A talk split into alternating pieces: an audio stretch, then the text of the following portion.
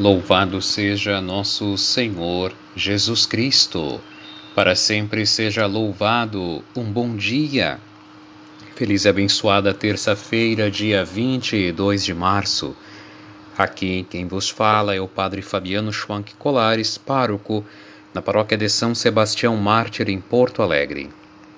E dirijo a cada um dos meus queridos paroquianos e paroquianas e a todos os amigos e amigas que nos acompanham através deste áudio. Gostaria de te oferecer uma palavra de fé, de paz, de esperança e te convido para iniciarmos juntos o nosso dia e com o nosso Deus. Em nome do Pai, do Filho e do Espírito Santo. Amém. A graça e a paz de Deus, nosso Pai, e do Senhor Jesus Cristo, que a alegria das nossas vidas estejam entrando na tua casa, no teu caminho para o trabalho na tua vida estejam convosco. Bendito seja Deus que nos reuniu no amor de Cristo. Querido irmão e irmã, amigo e amiga, é sempre uma alegria compartilhar contigo da palavra do Senhor. Te convido para ouvirmos o evangelho de hoje, que é de Mateus, capítulo 18, versículos 21 a 35. Que o Senhor esteja convosco. Ele está no meio de nós. Proclamação do Evangelho da Boa Notícia de Nosso Senhor Jesus o Cristo, segundo Mateus. Glória a vós, Senhor. Naquele tempo, Pedro aproximou-se de Jesus e perguntou: Senhor, quantas vezes devo perdoar se meu irmão pecar contra mim? Até sete vezes? Jesus respondeu: Não te digo até sete vezes, mas até setenta vezes sete. Porque o reino dos céus é como um rei que resolveu acertar as contas com seus empregados. Quando começou o acerto, trouxeram-lhe um que lhe devia uma enorme fortuna. Como o empregado não tivesse com o que pagar, o patrão mandou que fosse vendido como escravo junto com a mulher e os filhos e tudo o que possuía, para que pagasse a dívida. O empregado, porém, caiu aos pés do patrão e, prostrado, suplicava: Dá-me um prazo e eu te pagarei tudo. Diante disso, o patrão teve compaixão, soltou o empregado e perdoou-lhe a dívida. Ao sair dali, aquele empregado encontrou um dos seus companheiros que lhe devia apenas cem moedas.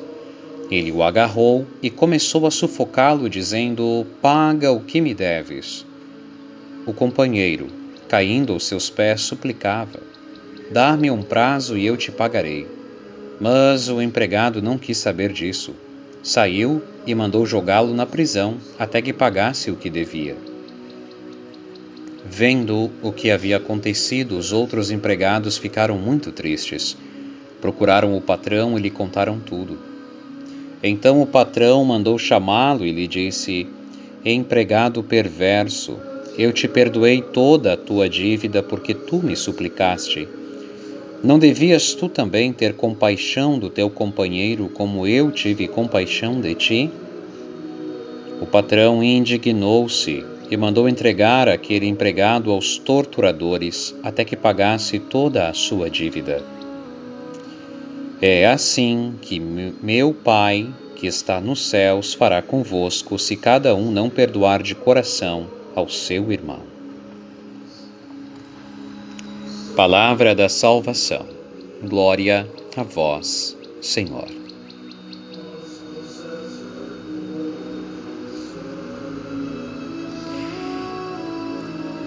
amor, humildade e liberdade.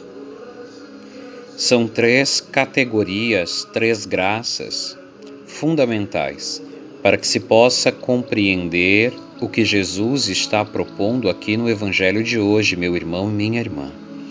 Somente alguém que se sabe profundamente amado por Deus, apesar da sua miséria, das suas fraquezas, das suas fragilidades Somente alguém que se sabe profundamente amado por Deus, envolvido em amor.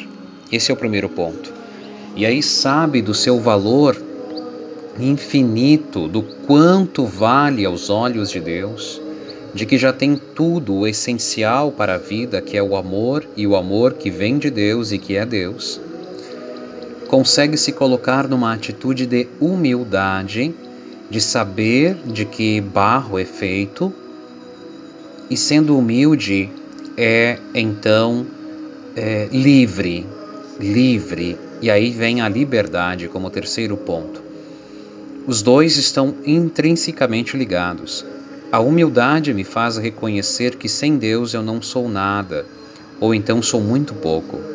E com Deus eu sou um filho amado, muito amado, por Ele perdoado e sendo a atitude de humildade sempre me coloca é, numa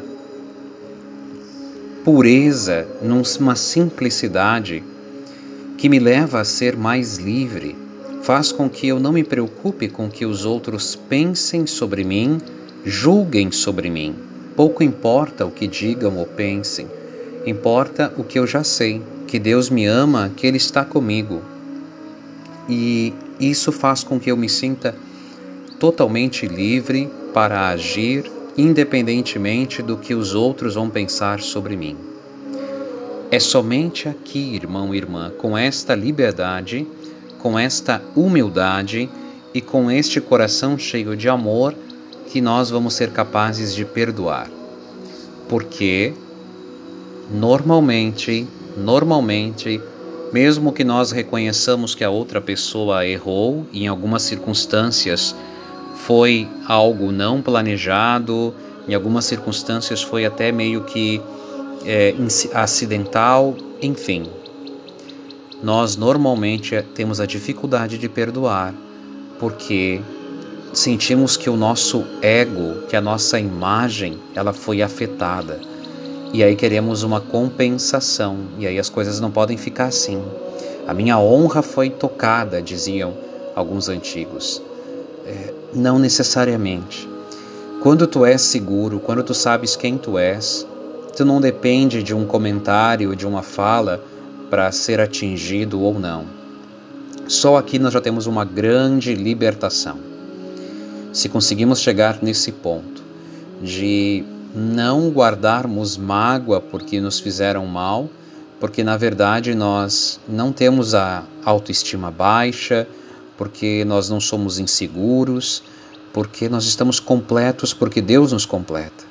Aí nós estamos livres e conseguimos nos desligar. E o perdão tem a ver com desligar-se do mal que fizeram a mim com a atitude de pagar o mal como bem e não continuar propagando maldades, uma cadeia de maldades, não. Aí nós vemos a parábola de hoje.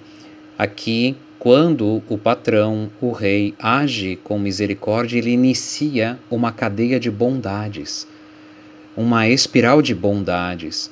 Mas infelizmente, o empregado que experimentou misericórdia não se deixou envolver por amor, não foi humilde e quando saiu e viu o outro que lhe devia bem menos, se colocou numa atitude de arrogância, de prepotência, e foi incapaz de ouvir o apelo que pedia um prazo, que pedia um tempo. Não era alguém dizendo que não iria pagar, era alguém dizendo que precisava de um tempo.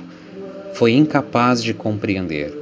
E nesta sua incompreensão, ele perdeu o perdão inicial e voltou para a prisão, foi para a prisão e agora para uma situação ainda pior. Por isso, irmão e irmã, nunca esqueçamos do quanto o Senhor nos ama, que seu amor é gratuito e deixemos ou permitamos que a graça dele passe por entre nós e se replique nos outros, inclusive naqueles que nos fazem maldades. É, a justiça será feita, Deus fará justiça com eles. Não cabe a nós, por mais difícil que seja, não propaguemos o mal, não sejam os nossos lábios uma caixa de ressonância de maldições.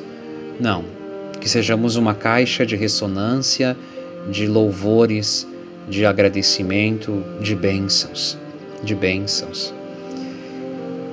Agora, ninguém aqui está dizendo que é fácil fazer isso, irmão e irmã.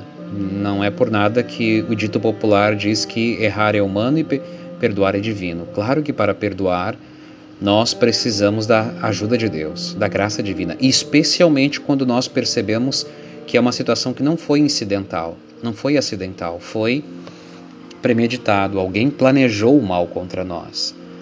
É, o perdão a esta pessoa, lembramos aí o Papa João Paulo II, aquela vez com aquele homem que lhe, é, lhe deu o tiro, o atentado, não é?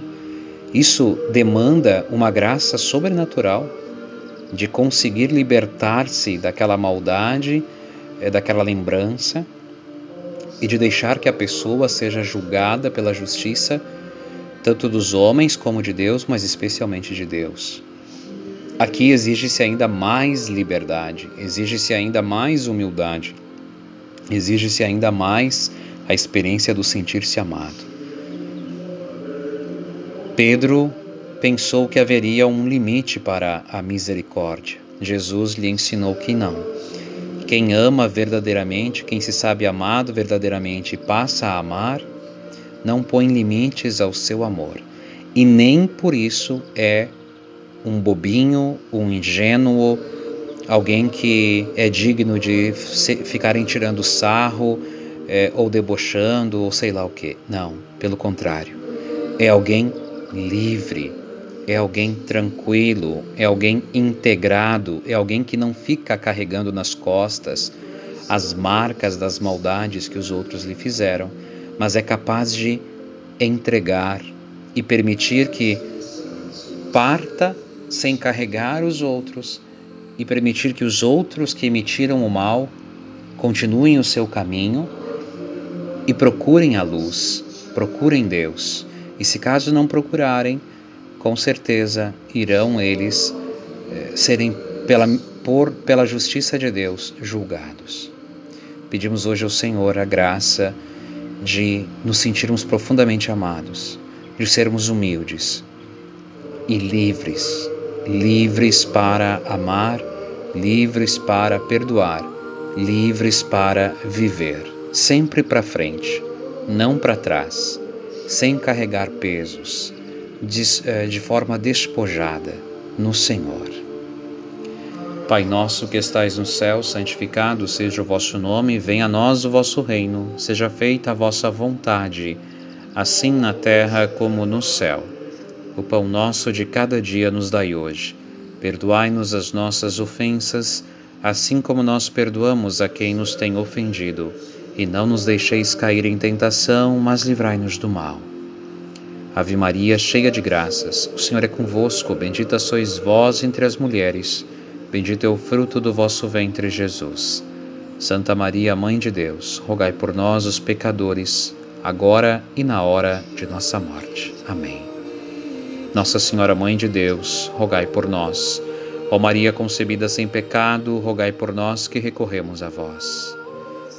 São Sebastião Mártir, rogai por nós. Que o Senhor esteja convosco, Ele está no meio de nós.